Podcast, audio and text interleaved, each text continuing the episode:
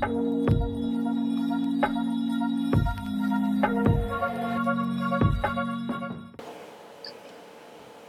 okay. Thank you for having me on your platform. Uh, the business was started very, very small. Um, it started from a class project while I was doing my master's. And uh, when I moved back to Nigeria, it became a reality. Uh, I built a team of extremely talented partners and creatives who brought the idea to life. And um, we have been operating for the last uh, three, four years now. We were officially registered in two thousand sixteen, but officially the business has been running since twenty fifteen, but on a very small scale. Um, we are uh, on the verge of an expansion at the moment. Uh, we have a branch here in Abuja, and we are about to open another one in Kano.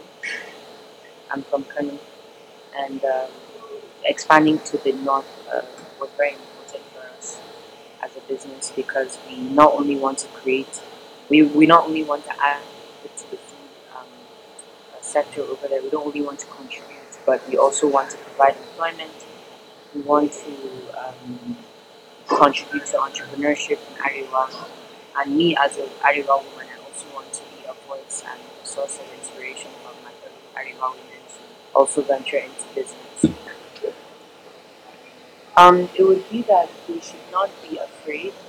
Um, when before I, I started, I didn't always know that I, I was on to be in business. I just always knew that I wanted to be in business. I always wanted to own my own business and um, start an idea, create an idea, and uh, let it grow into something. Actually, I wanted to, to to just be in humanitarianism. That was all I wanted to do from when I was a child. I just wanted to help people.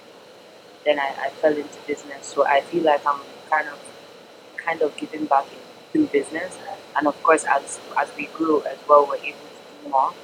Um, but I would tell the Ariwa woman that she shouldn't be afraid, and she shouldn't feel intimidated by what people may tell her. Um, I I did not always have a support group around me. I have extremely supportive, an extremely supportive family and fr- and group of friends, but it wasn't always the case. I was always the the overly energetic one. I was always questioned for my level of drive. I was always always questioned for my for my level of ambition, and sometimes it made me feel like an outcast. But it didn't really slow me down, because I'm I'm, I'm not afraid of anything. I've never been. So um, sometimes it's intimidating to think that, oh, be- when you go into business, you will come across as um, too uh, independent, as unapproachable, maybe to, uh, to women that are single, and uh, to women that are also maybe afraid to uh, be at the top there with the men that are dominating uh, entrepreneurship and the world of business. But there's not, absolutely nothing to fear, because progress can only be achieved with women in the mix. Yeah. Uh, in governance, in entrepreneurship, in politics, in every field you can think of in the world, it can be progressive without the intervention and contribution of women. And the sooner that we realize that, the sooner that we can achieve progress. Okay, um, in the beginning, I think a, a lot of women will face that, and this is probably stopping a lot of women from venturing into business. A lot of them don't know how to start because they feel like they don't have the money for it. Um, uh, most uh, northern women in Nigeria get um, the money that they have from either their, uh, their parents or from their spouse. Um, this is the norm. Um, so it's not common to see a woman that sort of comes from nothing and is able to somehow establish herself from having nothing to, to now be uh, financially independent. Um, this is a real challenge for me in particular. I did a lot of research in terms of how to how to raise funds. Um, I didn't rely too much on, on family and friends, because I, I didn't really want to, and at the time I wasn't provided with a lot of options, so I sourced other ways of raising the money, and it was it failed.